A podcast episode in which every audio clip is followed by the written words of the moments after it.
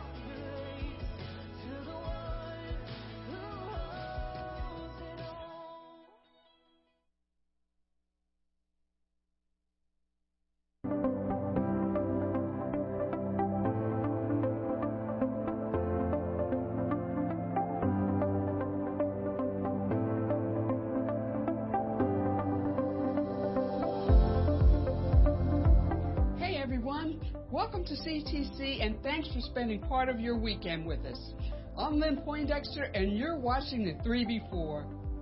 A Door of Hope Pregnancy Center has been providing free ultrasound services, education, mentoring, and material support to women for 42 years to help them and their families make life affirming decisions, all free of charge. We support this ministry on a regular basis and April 23rd to May 21st is their baby bottle benefit season. If you would like to give to this ministry an amount in addition to your regular giving, you can stop by Connect Central and pick up a brochure or envelope for giving. To learn more, visit adoorofhope.org. The world we live in needs to hear now more than ever that God loves them our entire region is coming together for an exciting event to help spread that message. On Tuesday, May 2nd at 6:30 p.m., the Fairhill Fairgrounds in Elkton will host the Franklin Graham God Loves You tour. This free event will include a message of hope from Franklin Graham and music by the Newsboys and Marcos Witt. To learn more, visit GodLovesYouTour.com. No matter the storms that come and go in our lives, God is able to use those times to help us grow. All women are invited to a luncheon today from 1:30 to 3:30 p.m. in the celebration room at the Bear campus. Come and enjoy finger sandwiches, cake, tea, laughs, and prayer. The theme is April showers bring May flowers. Learning to live in the tension between what God is doing in us and seeing it come to pass. No sign up necessary, and all women are welcome. Thanks for being here today.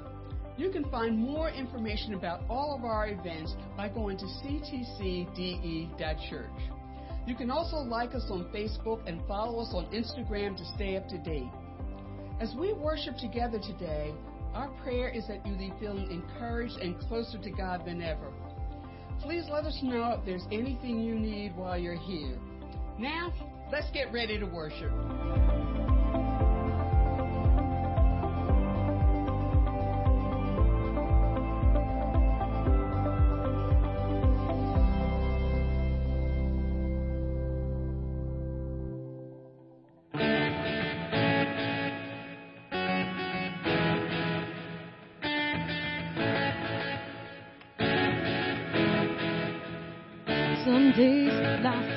Perfect.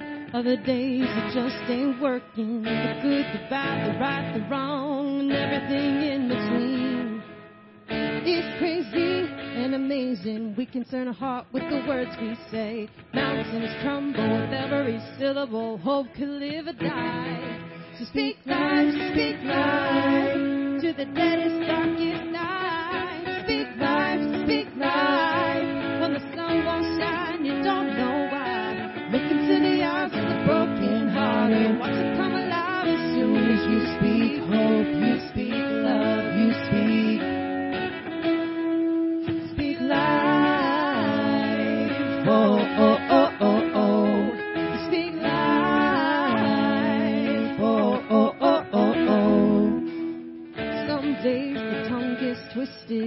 Other days my thoughts just fall apart. I do, I don't, I will, I won't. It's like I'm drowning in the deep.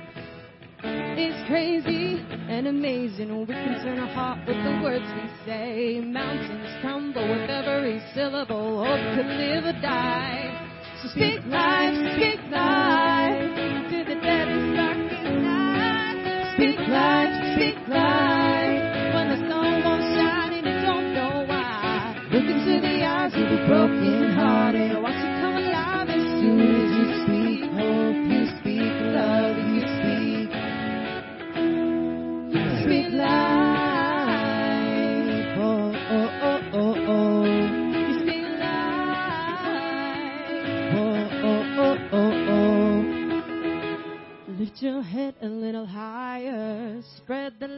like fire. Hope will fall like rain when you speak life with the words you say.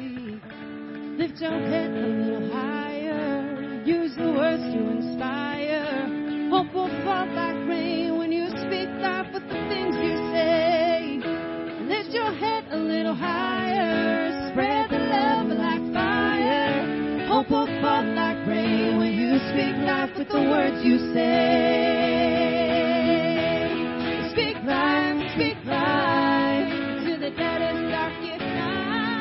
Speak life, speak life the sun won't shine. You don't know why. Into the eyes of broken hearted. To come alive as soon as you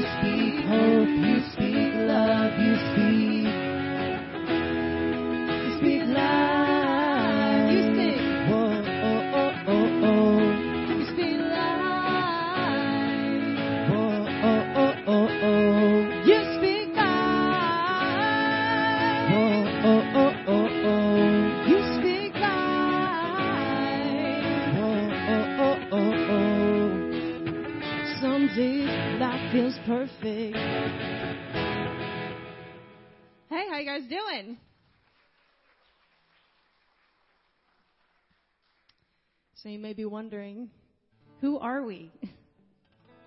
My name is Des Childs. Over here we have Chad Ogren. And over here we have Ryan on guitar. We are actually a trio called Alter Life. We are actually newly formed. We've been friends for a really, really long time. We go to a church in South Jersey. Chad and I go to Faith Inc., and my husband is the pastor of that church. And Ryan goes to Gloucester County Community Church. So we have blended churches, but we are one body in Christ. So we are so happy to be with you guys this morning. That was just a little taste of who we are. That was a song called Speak Life by TobyMac. But we're going to lead you into some worship right now. Um, this is a song called God So Loved. And if you want to sing along, you can stand to your feet and worship in any way that you like. You can raise your arms in an act of surrender to the Lord. So I'm going to pray. I'm going to stop talking and we're going to get started. Lord Jesus, I pray that you would fill this room with your presence. Help us to enter into a time of worship through song. But Lord, help us to worship with our lives as an act of surrender to you, God. Thank you for loving us so much that you would die on a cross for us. We love you, Jesus. Amen.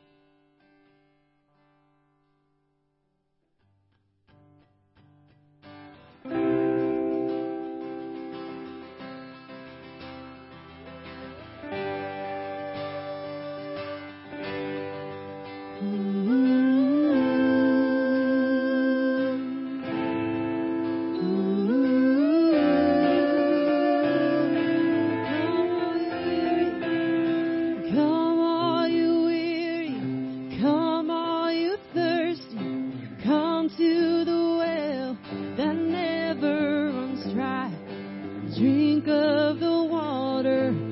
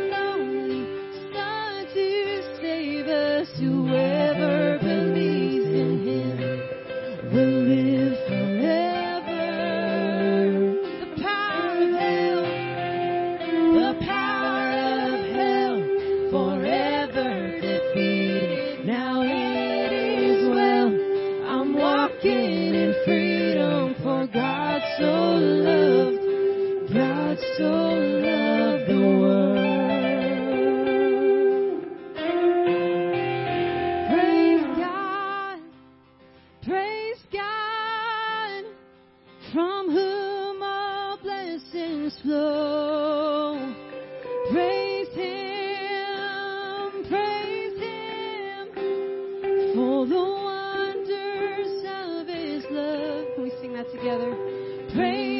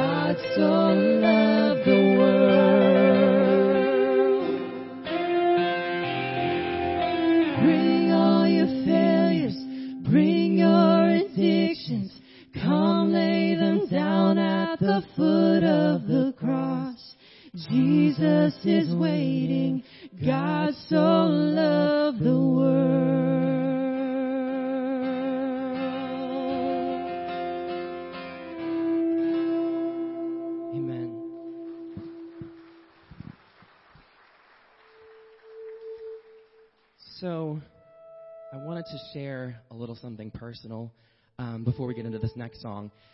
Um, I don't know if anyone here can relate, but I am having one of the hardest years of my life, and we're only three months in. And so I was thinking the other day, I was thinking um, about all of the things that have kind of happened to me this year. Um, I lost my job in February. Um, I lost a lot of friends because of that. I think sometimes we think that, you know, our coworkers are always going to be there for us or that we're friends outside of that. And then when you're fired or you leave a job or a position, you kind of realize that that wasn't true. And that hurts a lot. There's a lot of hurt. There's a lot of pain in that. And then a week ago, I lost my grand my grandfather. He passed away. Um, so it's been really hard. And I wallowed in it. I was wallowing in this like self pity of like, oh, like why? Why do I keep having all of this loss? Like, where is God in all of this? And I called out, I was like, God, like, I need you. I don't know where you are, but I need you. And I think sometimes we get so caught up in that wallowing and that self pity in our situation that we forget to do that. We forget to call out. We forget to say, God, I'm going to wallow today. I'm going to be in the valley today, but tomorrow I'm going to be on the mountaintop because that's what our God does for us. And so I thought about all of those things and I realized I don't have the answer today. I don't. I don't know where I'll be tomorrow. I don't know where I'll be a week from now. But I'm putting my trust in God because God truly is a good, good Father. So we're going to sing that today. We're going to sing Good, Good Father.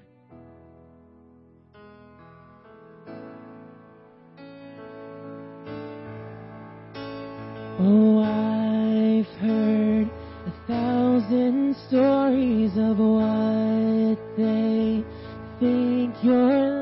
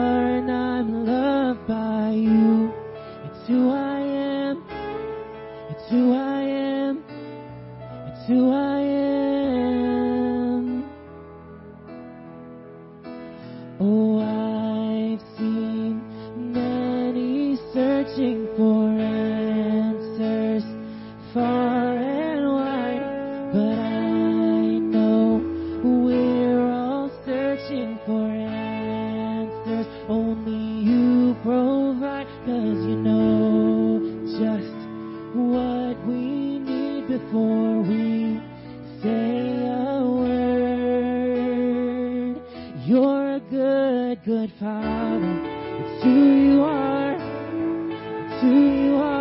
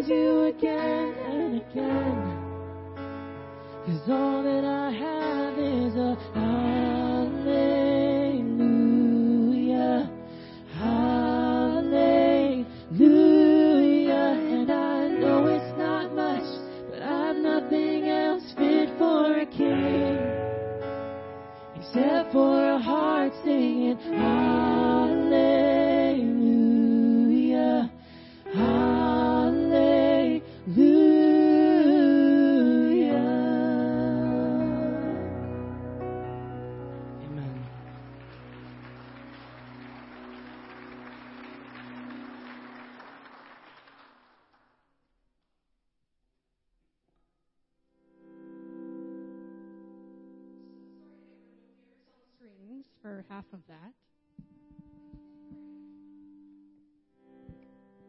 So now we will have lyrics on the screens. We're going to be doing What a Beautiful Name.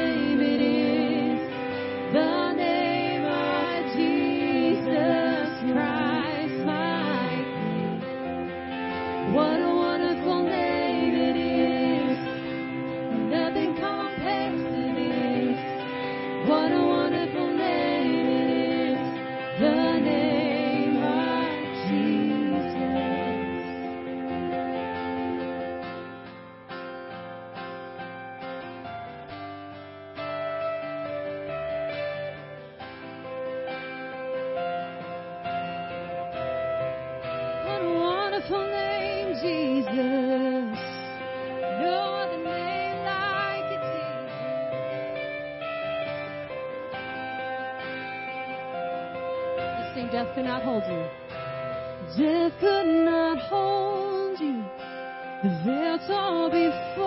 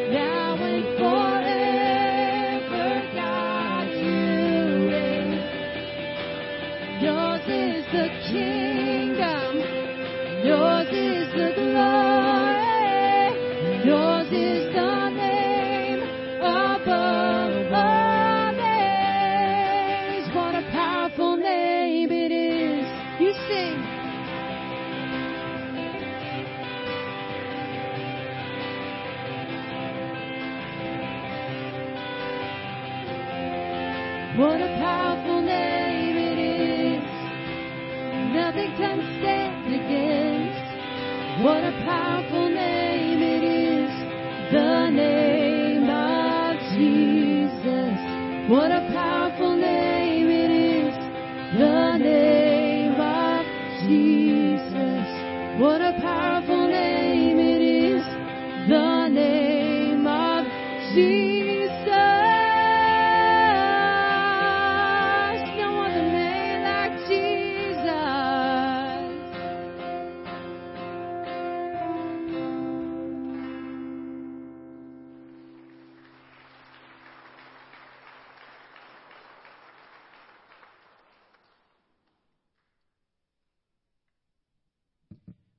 This next song.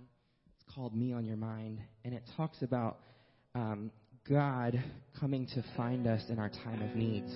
And I know I spoke about this a little bit earlier, but I think it's so important that in our time of needs, we just we call out. We just say, God, thank you for having me on your mind. Thank you for thinking of me. Thank you for blessing me. I'm forever grateful for that. I, I just think of all the things that God has done for me and all the things that He's going to do. So we're going to sing this next song. So if you know it, sing along with us. If you don't, just listen to the words.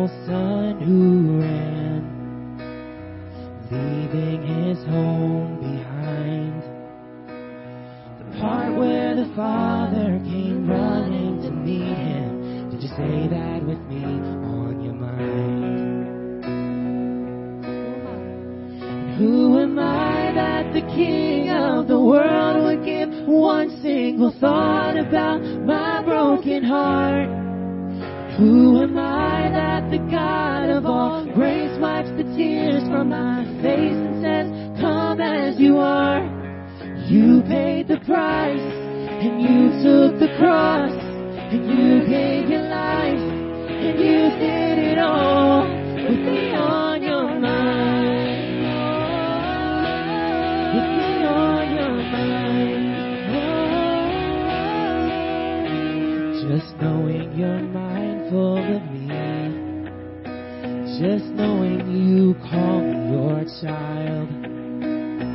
Is blood in my soul with unspeakable hope. Thank you, Lord, that it's me on your mind. Who am I that the King of the world would give one single thought about my broken heart? Who am I that the God of all grace wipes the tears from my face and says, Come as you are? You paid the price, took the cross, and you gave your life, and you did it all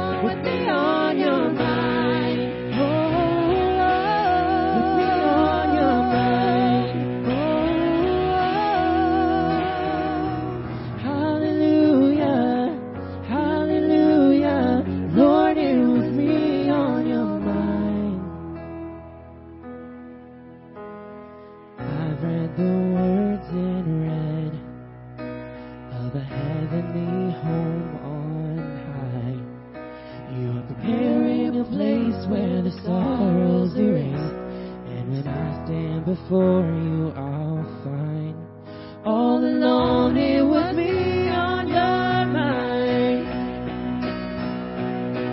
Who am I that the King of the world would give one single thought about my broken heart? Who am I that the God of all grace wipes the tears from my face and says, Come as you are? You paid the price and you took the cross and you gave your life and you did it all with me on your mind.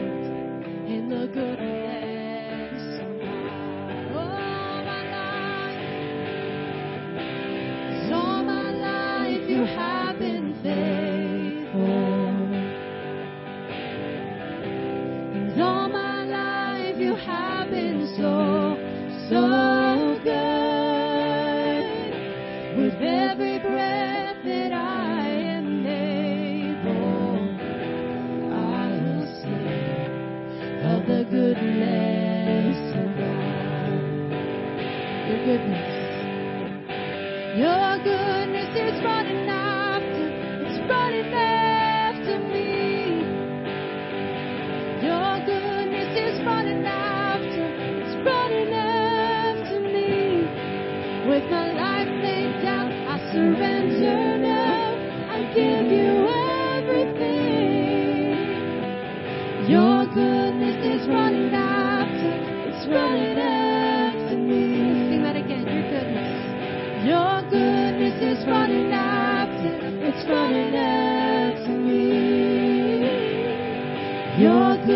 is running after, it's running after me. With my life laid down, I surrender now.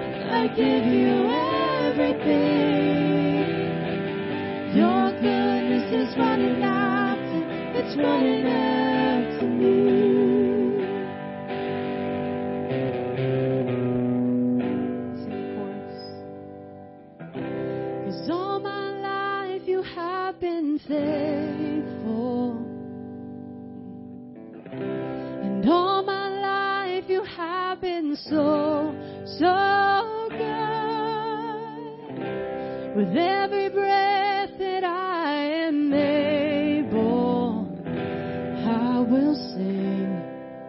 the goodness.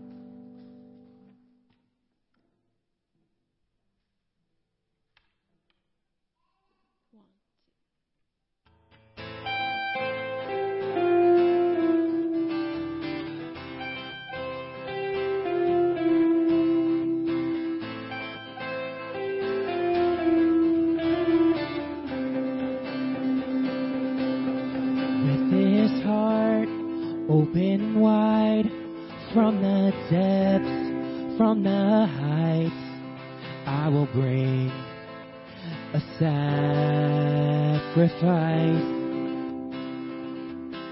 With these hands lifted high, hear my song, hear my cry. I will bring a sacrifice. I will bring a sacrifice.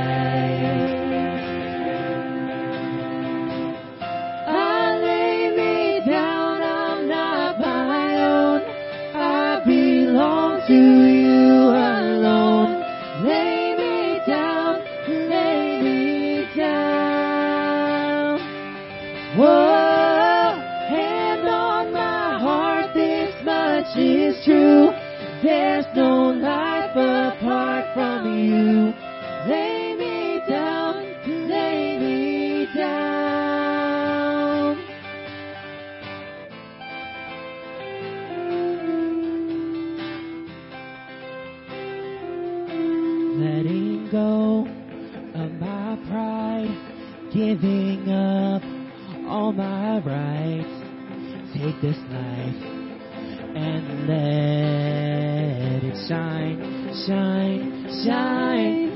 Take this life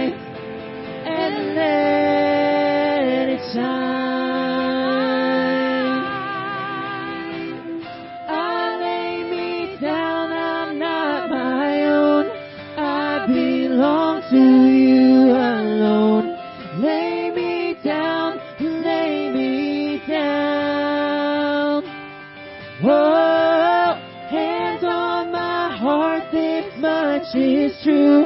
There's no life apart from you. Lay me down, lay me down. Oh, lay me down, lay me down. So we're going to sing this next part. And it goes, It will be my joy to sing your will, your way. So we're going to sing that this morning. And when we sing your will, you sing your way. Let's try it. And it will be my joy to say, Your will we sing, Your way. And it will be my joy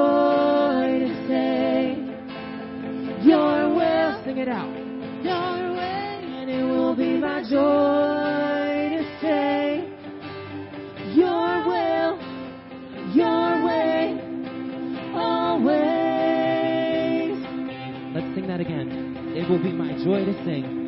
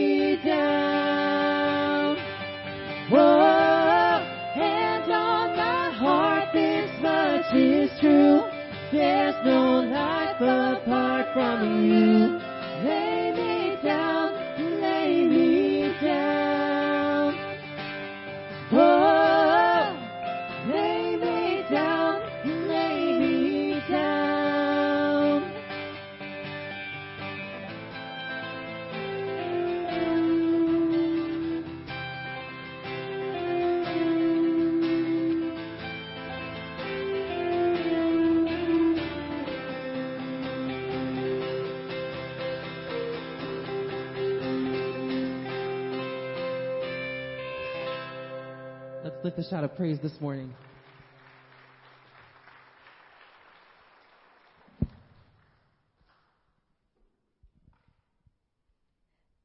Good morning.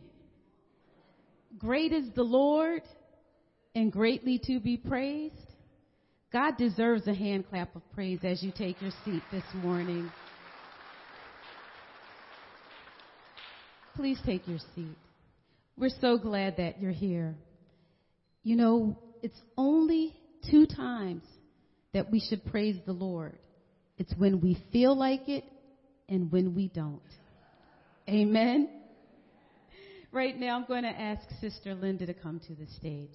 Well, this is not a stage. This is the Lord's holy temple. And this, she's going to take our children out this morning. So if your children are going to children's church, could you please send them now, right here? Yeah, we're we're children too. You look beautiful. And so do you. Look at our beautiful babies. We're going to say a prayer over you as we send you out to Children's Church, okay? So if we could bow our heads. Thank you, Lord. Thank you for these gifts, our beautiful, beautiful children. Lord, you pack them full of possibility and potential. Lord, thank you for entrusting them to us to teach them your word because your word is the truth and it's the way to life eternal. So, Father, as they go now, open their eyes, open their hearts, and let them have fun. In Jesus' name we pray. Amen. You know, we always say welcome because we're in God's house and we're here to worship Him. He, we were created to worship God, not just in this building, but He said, forsake not the assembling of yourselves together. So we do that on this morning. And we always say that in your chair or at your table, and if you're online, there's a card that says connect. And the purpose of the connect card is to one, let us know that you're here. More importantly, it's to it's a place to record praises and prayers. If you have a praise report, we're going to rejoice and thank God for you for that. And if you have a prayer need and you're having a valley moment or just something that you'd like God to open your eyes to, we're going to pray for you through that too. We meet confidentially throughout the week in groups, in small groups, to pray over your praises and your requests. So if you're online, please use the Connect tab in the prayer tab to list your prayer, re- prayer request and praise reports. If this is your first time here and you're in the room, as you leave the celebration room to your left, you'll see Connect Central. If you've been here many, many times, Connect Central has something for you too. For first time attenders, we will offer you a small gift. A member of the Family Care Ministry will greet you.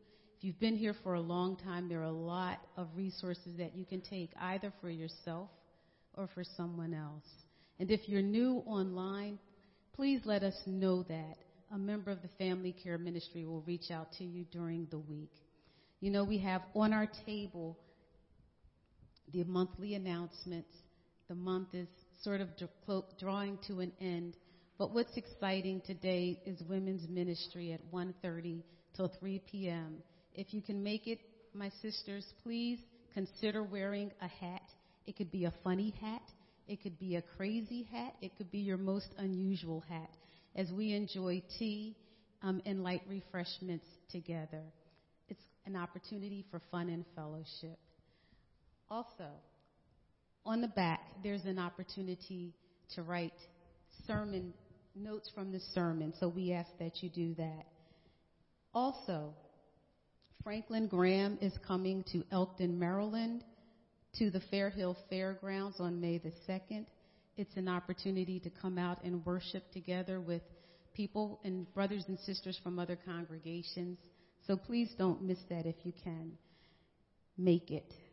You know, it's our job, and I do say job, but it's our responsibility to love God, to love others, to serve God, to serve others, and engage in our community to share the life giving light that is Jesus Christ, the living Word. So that is what we aspire to at Christ, the cornerstone. And toward that, we, we know that as faithful stewards of Christ, we have a responsibility to give back to God a portion of what He gives to us.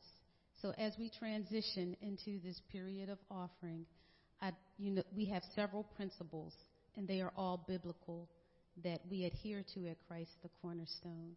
And if you will, please read the words on the screen to your left and to your right. And it's found in Matthew 19. And the words read, Jesus told him, If you want to be perfect, go and sell your, all your possessions and give the money to the poor, and you will have treasure in heaven. Then come and follow me. Amen. So as you as the Lord puts on your heart what you should give, don't be compelled to do what you think others want you to do. As God has given you time, He's given you talent, He's given you treasures.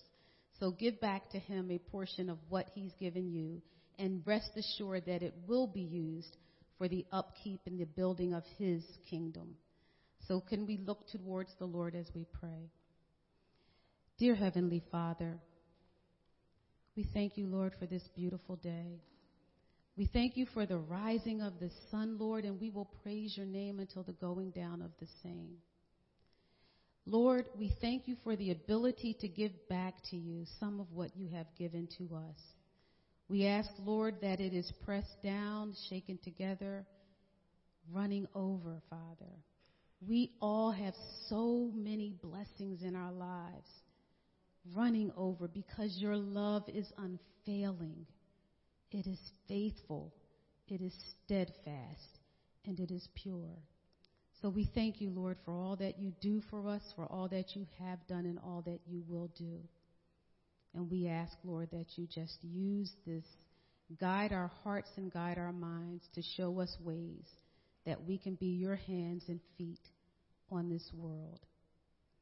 And Lord, after offering, we turn toward the message. We ask that you bless the servant that you have sent. We know that he has studied. We know that he has prepared. We know that he is willing and that he wants to, but only by the power of the Holy Spirit can you make him able. So, Lord, open our eyes, open our ears as you are glorified, and that we can be edified. In Jesus' name we pray. Amen.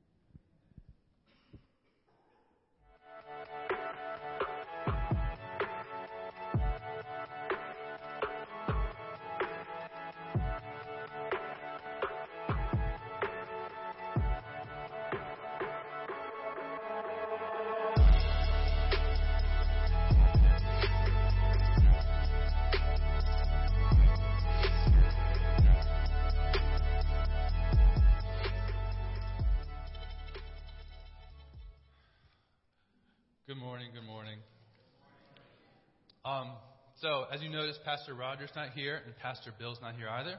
So, we can do whatever you want to do. I don't care. Um, I'm in charge of the money. I oversee the money here. So, we can just take two offerings, three offerings, and, and go home if you want. That's fine by me. Um, but we're in, no, I don't want to get in trouble. Uh, we're in our series, uh, Raised to Live. We're looking in Colossians chapter 3. Uh, two weeks ago, uh, Pastor Roger spoke about setting our minds on things above and not on things of the earth. Um, and it's easier said than done, but it's easy. But also, it's easy for us to get distracted by the both the good and the bad things uh, here on earth. We just kind of get, you know, boggled down by them, and then we lose sight on what God wants us to focus on. And last week, Pastor Bill preached on uh, what it means to die to sin. We're in Colossians 3, uh, verse 5. And uh, dying to sin is not just one-time occurrence; it is a you know, it's a, it's a process, it's a daily, you know, breaking of um, the sin in our life. Um, talking about developing spiritual habits. One thing I've done fairly recently, um, is not because I'm a very spiritual person, but when I get up in the morning, I go to empty the dishwasher and make the coffee because I'm sucking up to my wife. But I do that in the morning at 6 in the morning, and I just turn the Bible app on, and I get a couple chapters of God's Word first thing and it's not because it's going to make me have this magical day, but it's something about honoring God with the beginning and the best and the first of what we have. So, um, just an example of this kind of a spiritual habit I've been trying to develop. Um, but before we get in our text in verse on Colossians 3 6, we're going to focus on one verse and we're going to have lots of scripture for the one verse. Think about uh, when you're growing up, how you were disciplined, how you were um, punished. Um, apparently, I was spanked every day for about a year or two. And I thought when my mom said that, I was like, there's no way I was really spanked every day. She said, no, you really, really were.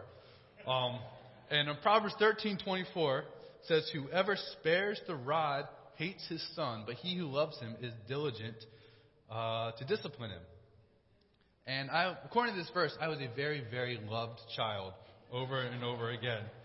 You know, some parents or some people have, you know, Jeremiah 29, I know the plans I have for you on a cup, or they have on the wall, you know, as for me and my house, we will serve the Lord.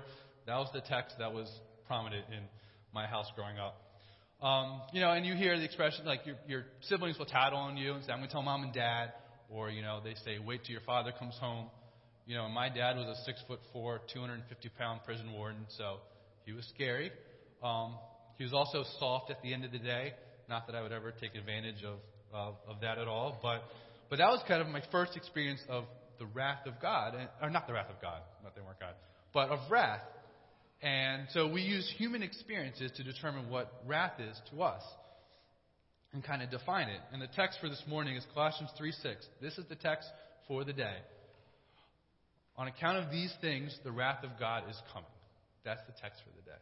You know, in, in, in verse 5 last week, if you were here, Pastor Bill, um, it, it, listed different sins like um, covetousness, uh, impurity, and all these things that were happening. And then verse 6 it says, Because of these things, those sins, the wrath of God is coming. So we are going to kind of discuss um, what exactly is the wrath of God. And again, it's hard because we use kind of human examples or human experiences, and that only gives us a picture of what it is. But before we do that, we're going to first kind of lay out what the wrath of God is not. The wrath of God is not God's emotionally driven payback because he was offended. God is not thin skinned. He does not lose his temper. Um, it's also a misconception. People, I mean, some people say, you know, the, the, the God of the Old Testament is a God of wrath and anger, and the God of the New Testament is Jesus, like petting sheep and hugging children, and it's a total opposite. And and that, I don't think that's the case at all. I think God shows His love and His wrath in the Old Testament, and then in the New Testament, I think both are elevated um, at the cross. That we'll get to later. Um, but the wrath of God, there's no set definition, but it's, it's simply the righteous judgment of God towards those who rebel against Him.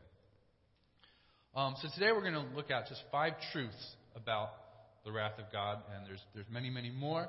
And um, we can go into a lot more detail about the ones that we're going to discuss than we will, but uh, five truths about um, Colossians 3 6 and what the wrath of God is. Uh, truth number one the wrath of God is not a primary attribute of God, rather, it's a secondary attribute. Um, so, what does that mean? Um, the primary attributes of God is God is just, God is good, God is love. Like, that's how we define who God is. We don't say God is wrath by definition. Um, 1 John 4, 7 through 8, familiar text, says, Beloved, let us love one another, for love is from God, and whoever loves has been born of God and knows God. Anyone who does not love does not know God because God is love. So that's who God is. God is holy, God is just, God is love. And it is, it is the wrath of God, is, is God's love that necessitates his wrath. And a way to look at this, again, human examples are limited, I understand, but when you have a child, you love your child more than anything, like more than anything in the world.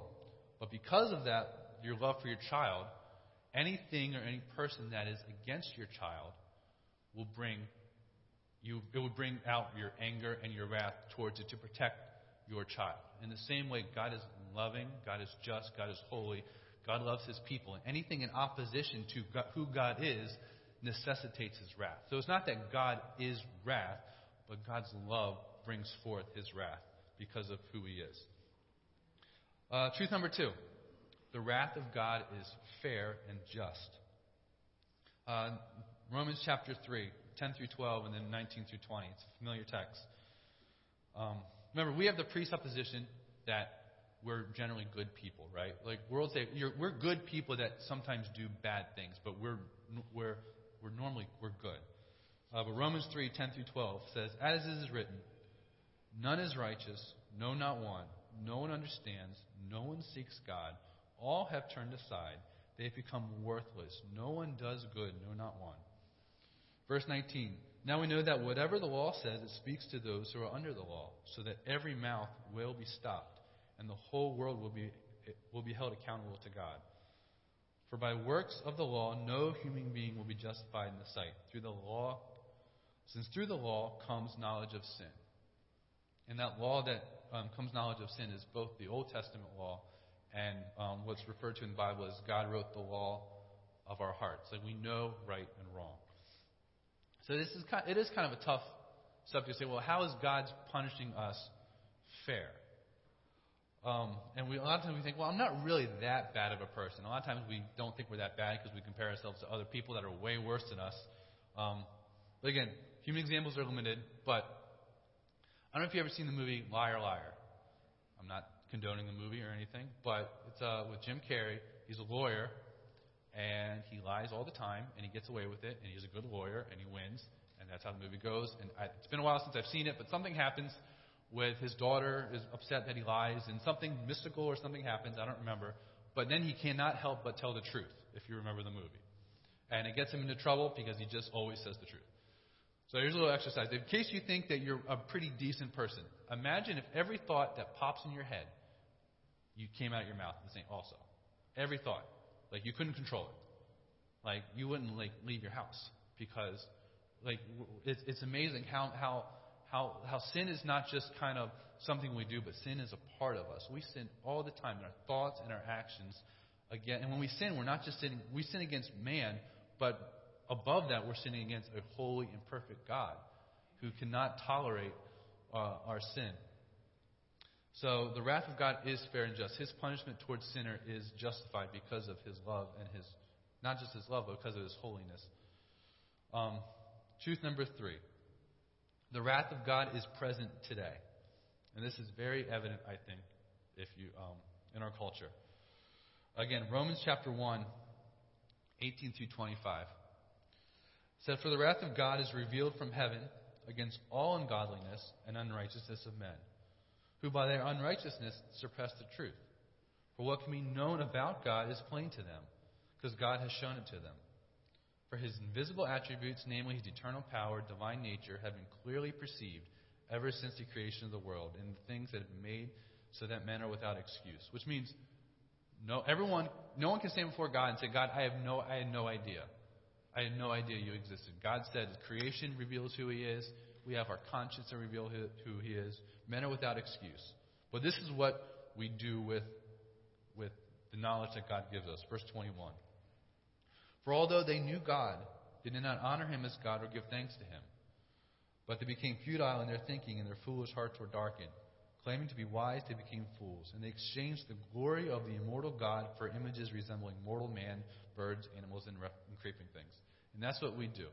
We exchange the glory of God and we worship things. We worship money, we worship power, we worship another person. That is, I mean, that's what sin is. The sin is taking what's good and holy, like God, and we're worshiping, putting something else in its place. Verse 24 Therefore, God gave them up in the lust of their hearts to impurity to the dishonoring of their bodies among themselves. Because they exchanged the truth about God for a lie and worshipped and served in the creature rather than the Creator, who was blessed forever. Amen. Though they know God's righteous decree, those who practice such things deserve to die. They not only do them, but they give approval to those who practice them. Pay attention to culture, what's going on in our schools, what's going on sometimes in the church, what's going on. It's just, not only is sin like accepted or tolerated, but it's elevated and it's put up on a pedestal and it's worshipped in a way. It's, I mean, evil is seen as good and good is seen as evil. And if anything, that's a proof of God to me, where they take what should be good and they dismiss it, and what God says is, is wrong and evil, and then they raise it up.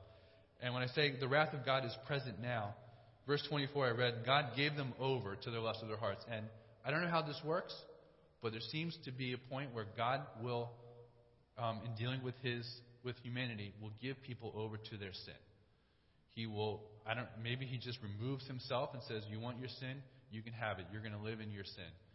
And an example of this is in, in the book of Exodus with Pharaoh, if you remember the story, where um, God sent plagues through Moses to Pharaoh to free his people.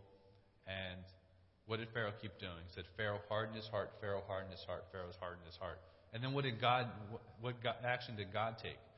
God told Moses, I will harden Pharaoh's heart. God gave Pharaoh over to the depravity of his mind.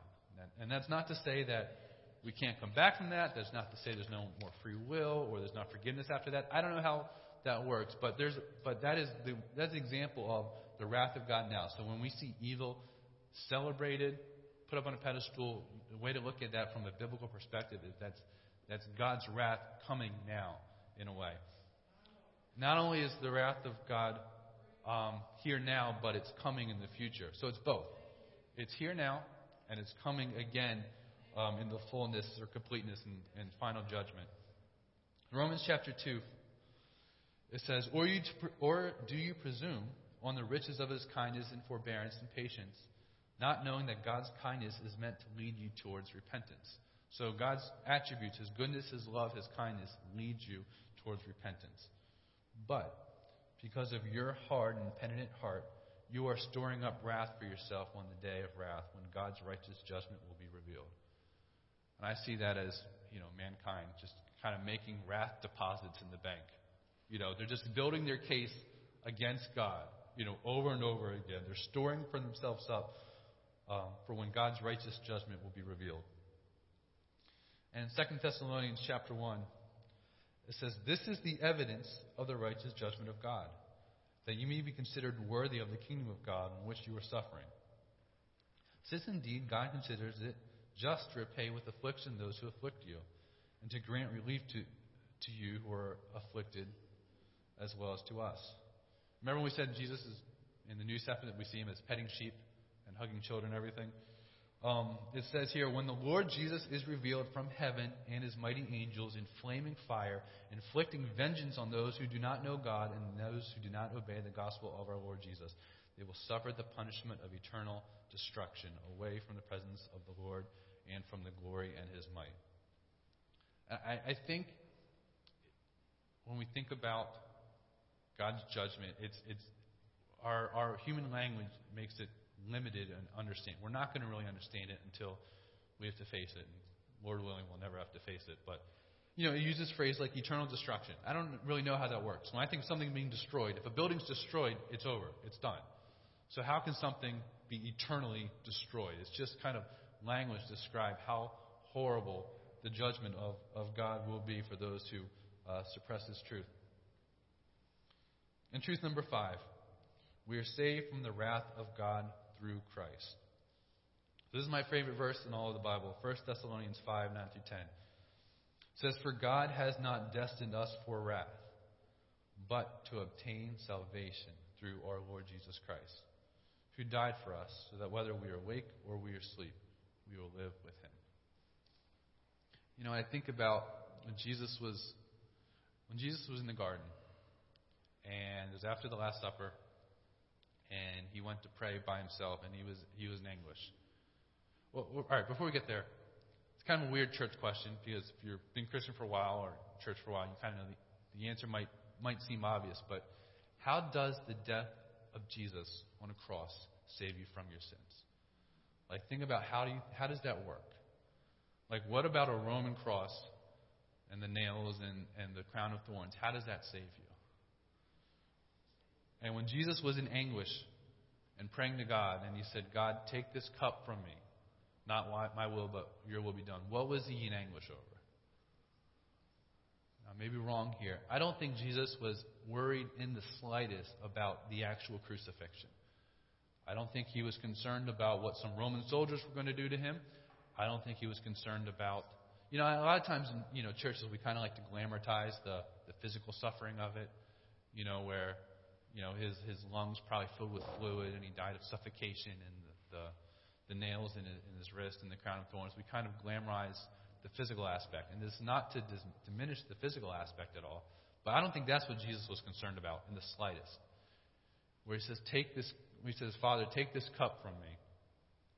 And, you know, the book of Isaiah and the book of Jeremiah and the book of Revelation, it says that the cup full of the wine of the wrath of God. And what Jesus was concerned about was not the physical thing of what the soldiers were going to do, but the wrath of God being poured out on him. And I think about it this way. I heard a, a preacher point out this way. He said, Imagine if you're standing in front of a dam, you're a mile away from a dam, and it's a thousand miles high, it's a thousand miles wide, it's filled to the very top with water.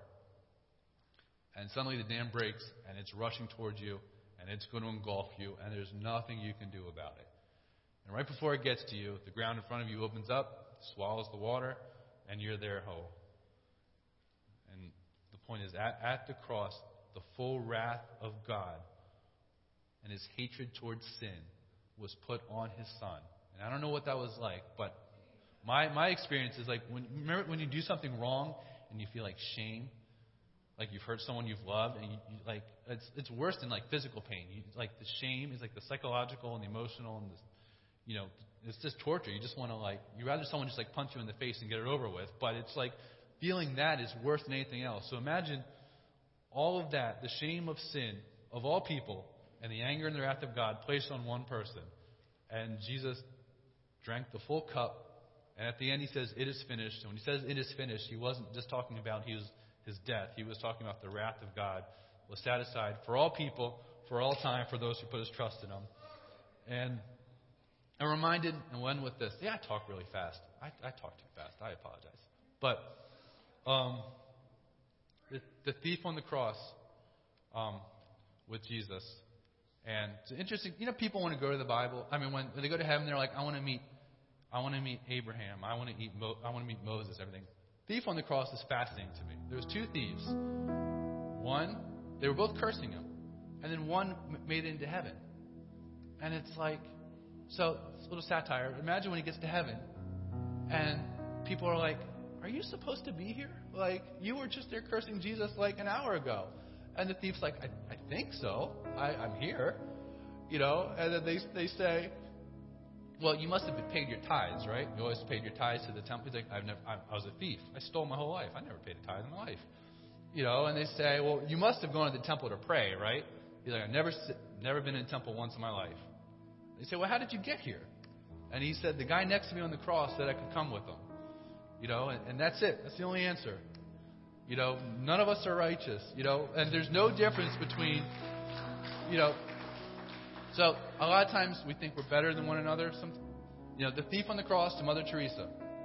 Like, we're, everyone is equally unrighteous, and everyone is either one of two camps. You're either, you know, saved by grace from the wrath of God, or you are under the wrath of God. That's it. So as we go into this time of prayer and the team comes back to lead us, lead us in worship, a couple things to maybe consider is one, just to give thanks to God for salvation. And we said saved, what you were saved from, to save from the, the wrath of Almighty God. Another thing, and this would kind of bother me this week, is when there's just the two types of people. I mean, we have people in our lives that don't know Christ, and they are, if they were to leave this earth, they under the, they're under, they're condemned before God. They're under God's wrath. Um, and not just to pray for them. I mean, that's with all due respect. It's easy just to pray for people that don't know, right? We say a prayer. We say, "I hope so and so knows you, Lord," and that's it. But to maybe ask God to give us an opportunity to share faith with Him. Because going backwards, you know, in this series, looking at things above, not on things of the earth, and dying to self, part of that is to say, not only us getting right with God, but getting our minds right with God, and then our actions, and how do we view people? Do we just go about our day as normal, or do we view people as someone that is lost, that doesn't know Christ, that needs to that needs to know Christ, and what we can do about it? So if, uh, if you're able to stand. Um, the altar is always open. People, we have the prayer station, but please stand as we uh, continue in worship.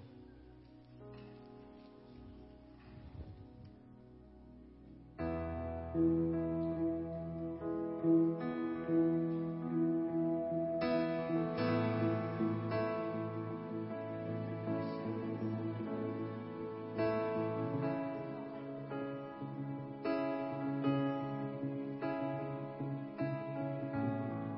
about how there's no greater love than the love of Jesus and to walk by his side throughout the duration of your life.